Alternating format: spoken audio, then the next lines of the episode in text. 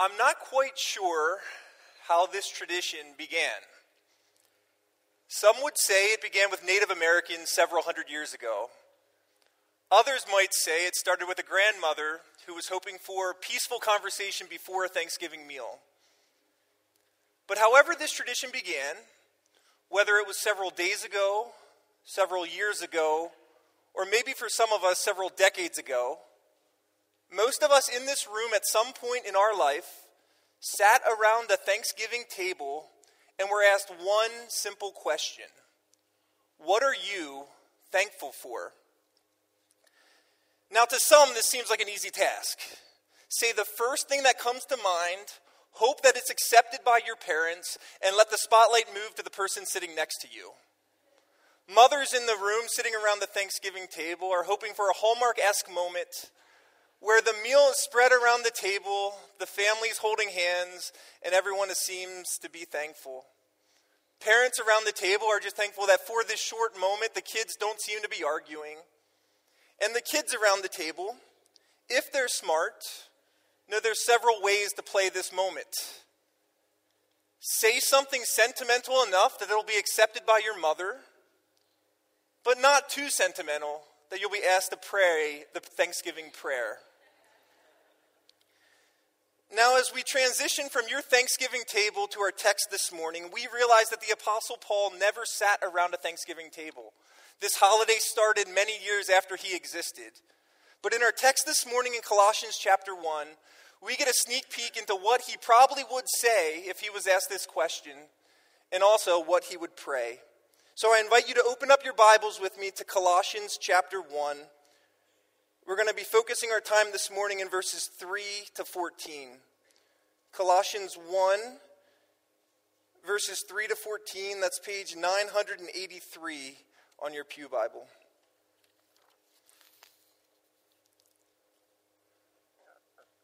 Let's pray before we read the Word of God. Father, we thank you for the gift that it is that on this first day of December we can gather together as your family knowing that we can hear from you because our Bibles are open.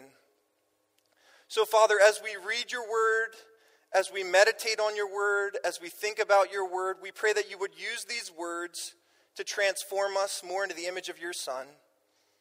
And it's in your name we pray. Amen. I'm going to be reading Colossians chapter 1, verses 3 to 14. This is the word of the Lord.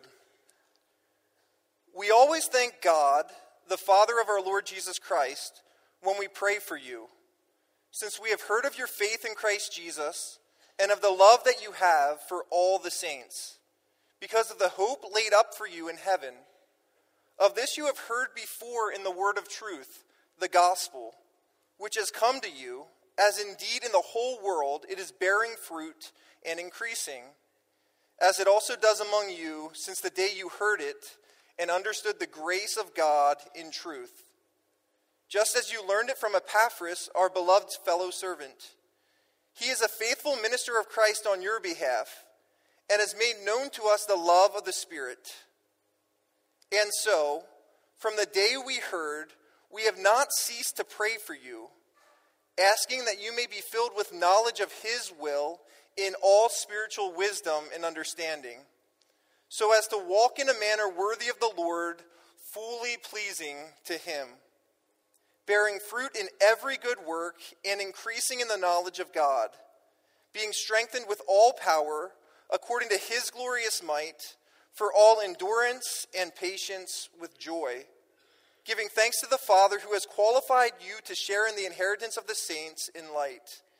He has delivered us from the domain of darkness and transferred us to the kingdom of his beloved Son, in whom we have redemption of sins, the forgiveness of sins. This is the word of the Lord. It doesn't take long in this text to realize that the Apostle Paul is bursting with thankfulness. In verse 3, he says, We always thank God, the Father of our Lord Jesus Christ, when we pray for you. If you're familiar with the New Testament, we know this is not the first time that Paul says this. He starts out his letter in 1 Thessalonians saying, We give thanks to God always for you. He starts out his letter in Philippians saying, I thank my God in all my remembrance of you. He starts his letter, 1 Corinthians, saying, I give thanks to my God always for you. And here in his letter to Colossians, it's no different. He says, We always thank God when we pray for you. And three of the things that he mentions right away when he says what he is thankful for for the people of the church of Colossae are faith, love, and hope. Look with me in verse 4. He's thankful when he prays because he says, Since we heard of your faith in Christ Jesus and of the love that you have for all the saints. Now, if you've been with us over the past several months, we've been going through the book of Galatians as a church. And we've been seeing how serious Paul takes this command of the people of God when they come before God, not finding their righteousness based on the things that they have done, but finding their standing in God based on the people putting their faith in Christ Jesus. And the first thing that Paul says he's thankful for is these people in Colossae, they put their faith in Christ Jesus. And we realize that one of the most obvious outworkings of faith in Christ Jesus would be love for the family of God. Now, I don't know if you're someone who likes to underline or circle in your Bible, but in verse 4, you might consider underlining or circling the word all. It says he's thankful that he heard of their faith in Christ Jesus and the love that you have for all the saints. Notice Paul doesn't mention that they love the people who they agree with. They love the people who they have the same views as. They love the people who are easy to get along with. But Paul is thankful that these people put their faith in Christ and that they love their fellow brothers and sisters in the Lord. And both their faith and their love is rooted in the fact that, like it says in verse 5, that they have hope laid up for them in heaven. Now, it's important when we start a letter like this to remember the context in which it, in which it was written. Paul is not sitting in a hotel room typing this letter on a MacBook. Paul is sitting in a prison cell recording this letter that was going to be sent to this church. And he doesn't, he doesn't say he's thankful for anything material they have, but he's thankful for the one thing which goes beyond the temporary and into the eternal that these people have a hope that is laid out for them in heaven.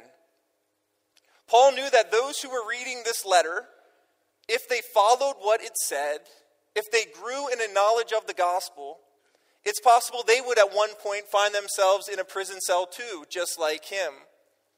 And Paul reminds them that our thankfulness should not be based on temporary things, but our thankfulness must be based on the eternal. Paul's thankful for their faith, for their love, and for their hope. And as I think about our people and, and all of you today, as one of your pastors, I want to say I'm thankful for the faith and the love and the hope I see among us.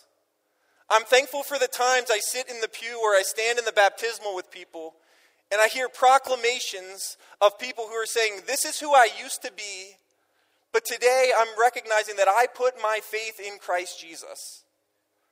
I'm thankful for the times as our church family here at Old North Church when people are in need, we are sacrificially giving to help them. At times, we as a church find ourselves on the end of giving. And at times, as members of this church, we find our, ourselves at the end of receiving. And as followers of Jesus here at Old North Church, we realize there is more than what we see in this world. There is hope laid up for us in heaven. Paul was thankful for what he saw in the church of Colossae. And I am so thankful for what I experience here as one of your pastors. Now, as he continues explaining what he's thankful for, when he moves beyond the faith and the love and the hope, he explains that the people who first received the gospel there in Colossae, they received this message of the gospel from a man called Epaphras. Look with me at verse 6. It says, um, This gospel which has come to you, as indeed in the whole world it is bearing fruit and increasing, as it also does among you, since the day you heard it and understood it. The gospel message, which can transform our lives today, is the same gospel message that transformed the people of Colossae hundreds and hundreds of years ago. And it was first delivered by this man, Epaphras. Now, I, I find it interesting in verse 7, it says that Epaphras is a faithful minister of Christ on your behalf and has made known to us your love. Notice that Paul is not thankful that Epaphras was a skilled minister of the gospel. Paul is not thankful that Epaphras was eloquent of his speech. But what Paul was thankful for is that Epaphras was faithful at presenting the gospel to these people who were far from God. And it makes me wonder how many evangelism efforts through the centuries have been stalled out because Christians have been focusing on the fact that they're not as skilled as they wish that they were, instead of just being thankful to the task that God puts before us. Think about this. In our high school ministry here, I love serving as our youth pastor. In our high school ministry here, we do a ton of Bible trivia. And if I was to ask you who wrote the book of Colossians, all most of us would know it was Paul. However, I th- was thinking of a fictional conversation that could happen in heaven where someone runs up to Paul and they say, Paul, tell me about the time you delivered the gospel to the people in Colossae. Tell me about the time. I want to know all about it.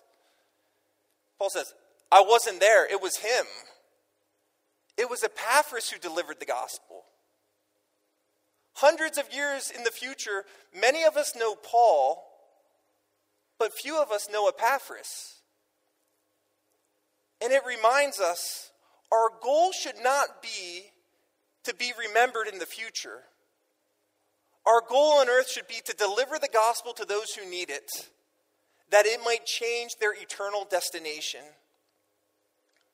Paul was thankful for the faith, for the love, and the hope.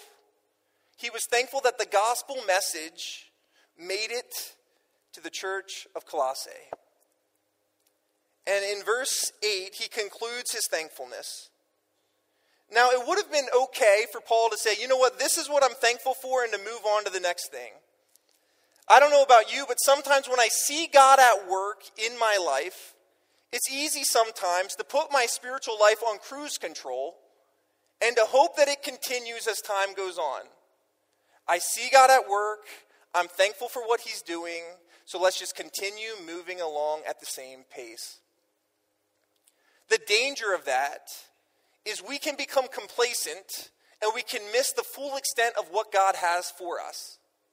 And we notice here that Paul did not put his time in cruise control. Instead, Paul was thankful for what God had done in the gospel, but he began to pray that God would continue to work even more. We are so thankful for the work of God in the gospel, but we pray that God would work even more. So look with me at verse 9. He concludes his observation of how what God has done in Christ in the gospel. And in verse 9, he, he continues by praying that God would continue to work. Verse 9 says, From the day we heard, we have not ceased to pray for you, asking that you may be filled with the knowledge of his will in all spiritual wisdom and understanding, so as to walk in a manner worthy of the Lord fully pleasing to Him. Paul asked God that He would continue to work and He would help them to understand the knowledge of His will in all spiritual wisdom and understanding. That's a good prayer to pray because it's difficult to understand what the will of God is. One pastor helps us understand this statement. It's going to come up here on the screen. He writes, this is not an inner impression or feeling, but a deep and thorough knowledge of the will of God that is finally and completely revealed in the Word of God. This pastor helps us understand that what Paul is praying for here when he asks that they would understand the will of God in all spiritual wisdom and understanding. This can be accomplished as the people of God know the Word of God in order to know the will of God.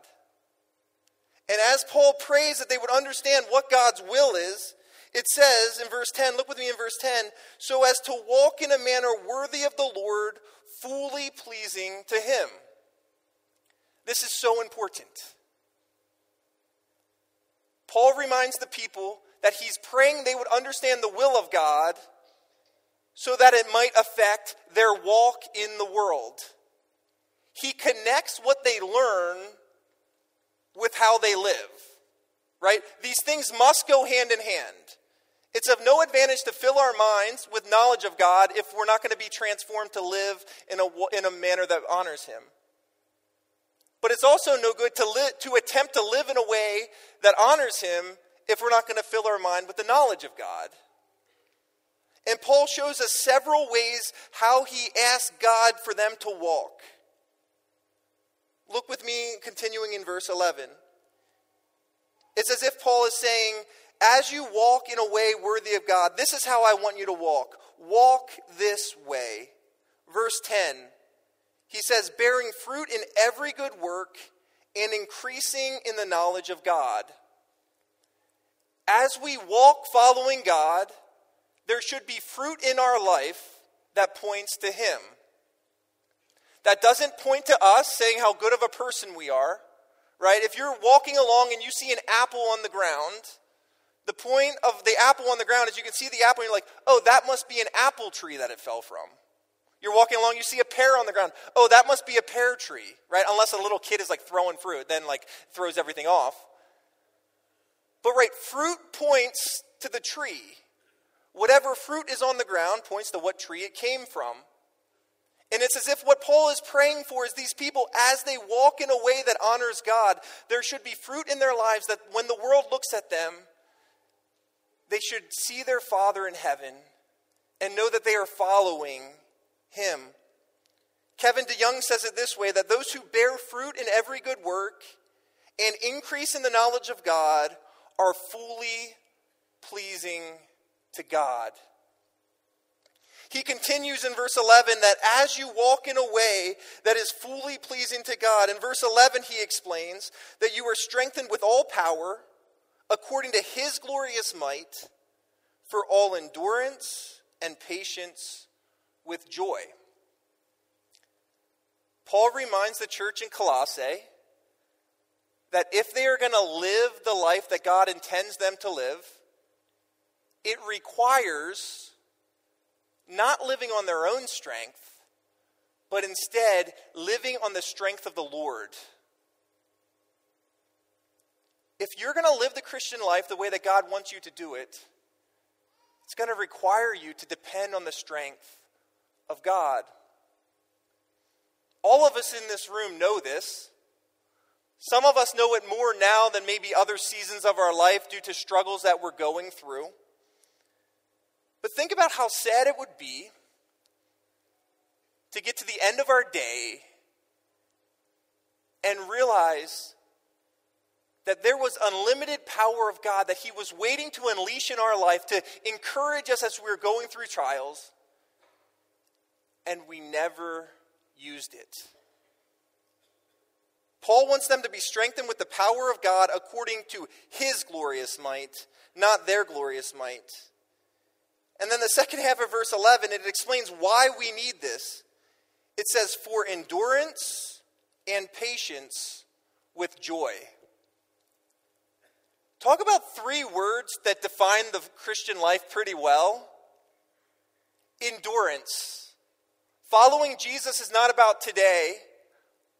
Following Jesus is about today and years in the future that some of us in this room have been following Jesus for a very long time realize that through the ups and downs of life, Jesus is faithful. He says patience, realizing that life isn't always the way we want it to be, realizing that people, even other Christians, require patience at time. Because on this side of heaven, we're still not perfected. But let's not, list, let's not miss the last word here in this sentence with joy. The Christian life, as we walk in a way that's pleasing to the Lord, our lives should be marked by joy. And that leads me to ask the question today is your life marked by joy? Because if Jesus is who he says he is, And if he does within us what he says he does, it is impossible to live a life following Jesus without joy. And this joy should be evident in the world that we live. And then we see here, let's continue on in verse 12, the last description he gives of this is how you should walk. He's praying to God and says, God, as they walk in a way that's pleasing to you, he says in verse 12, giving thanks to the Father who has qualified you to share in the inheritance of the saints in light. As a follower of Jesus, our lives should be marked by thankfulness because God has already qualified us in Jesus Christ. Now, what's so important to notice here is that the word qualified is past tense. Jesus already qualified you. Right? Some of us, maybe even some of us in this room, are, are living our life. We're trying to live a life and walk in a way that pleases God, hoping that at the end of our time, God will say, You're qualified. Come into heaven. But Paul reminds the church of Colossae that when Jesus went to the cross and died and rose again, he already qualified you to become part of the family of God.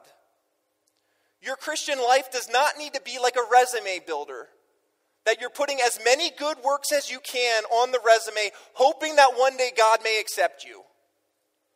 That will drive you crazy and give you anxiety. But Paul says, God, may they walk in a way that honors you, and may they be thankful because you have already qualified them in Christ. And at the, at the end of verse 12, he ends his prayer of thankfulness. Right? He starts by saying in verses 3 to 8, by saying, I'm observing, this is what I'm thankful for. And then in verses 9 to 12, he says, Now that I'm thankful for what God's doing, now I'm going to pray that God, you're going to continue to work among these people. You're going to continue to transform them and change them. And then we see a minor change here between verses 12 and 13. Notice at the end of verse 12, it says that, G- that God has qualified you to share in the inheritance of the saints. And then notice at the beginning of 13, it says, he has delivered us, not just you, but us. He has delivered us from the domain of darkness and transferred us to the kingdom of His beloved Son, in whom we have redemption, the forgiveness of sins. Think about these majestic two words that Paul uses in verse 13. He uses the word delivered and he uses the word transferred. This is what happened to you at the moment God saved you. At the moment God saved you, He delivered you from darkness. Not only from darkness, but from the domain of darkness. The Bible teaches that we were dead in our sin. We were stuck in darkness. We couldn't get out on our own. But Paul reminds them that God has delivered them. He did more than just deliver, he transferred them out of the kingdom of Satan and into the kingdom of God. If you are a Christian, God has delivered you and God has transferred you.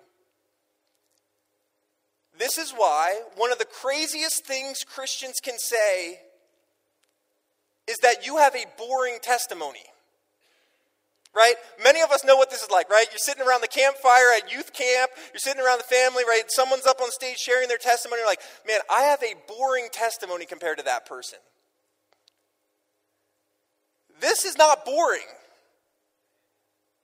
He delivered us from darkness. He transferred us into the kingdom of His Son. You cannot do this on your own.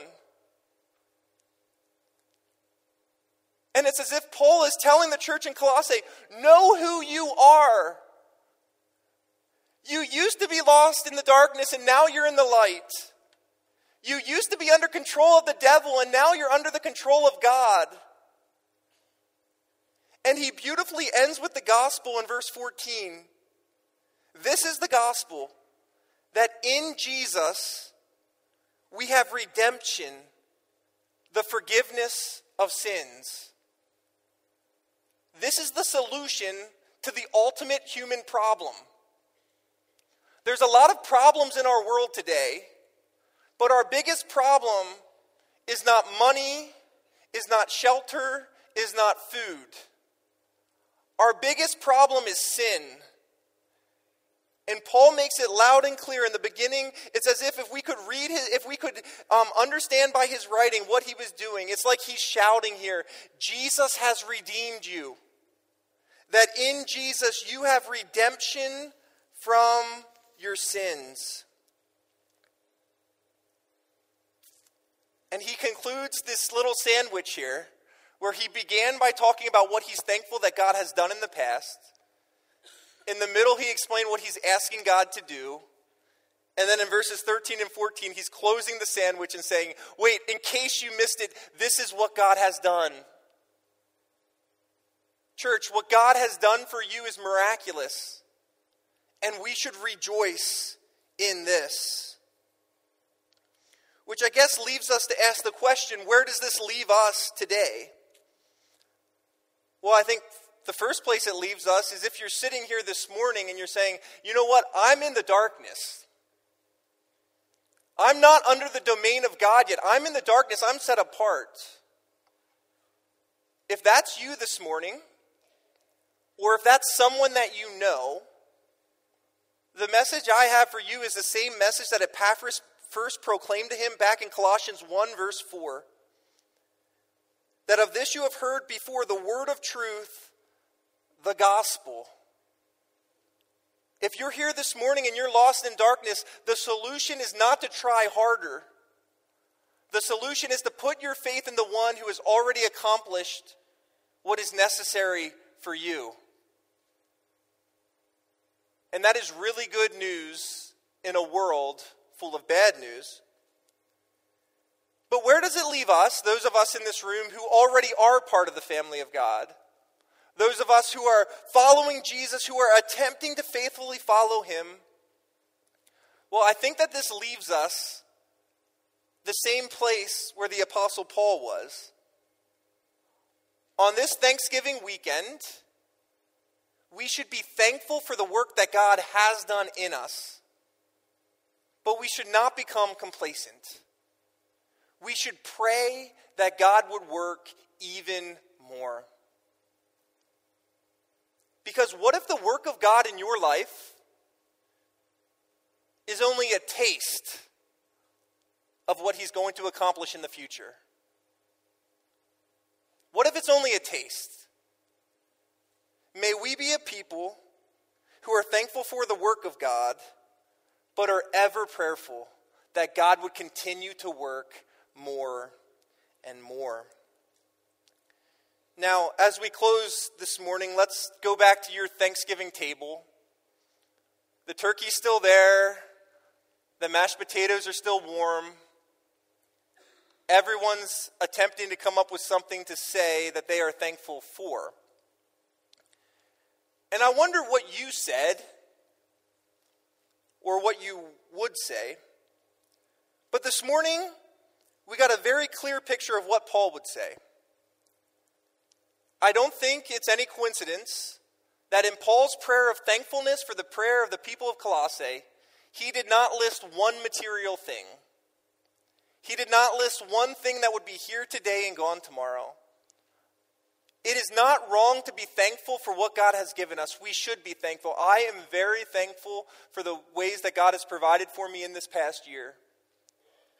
But Paul reminds us that we should primarily be thankful for the spiritual things God does among us. And maybe we need to recalibrate what we would say around that Thanksgiving table. Would you pray with me? God, I thank you so much for the work that you have done and are doing and will do among our people here at Old North Church. Father, I pray that you would continue to work in us spiritually, that you would grow us closer to Christ. And I pray, God, that you would continue and continue and continue to do it more and more and more. And it's in your name we pray, Jesus. Amen.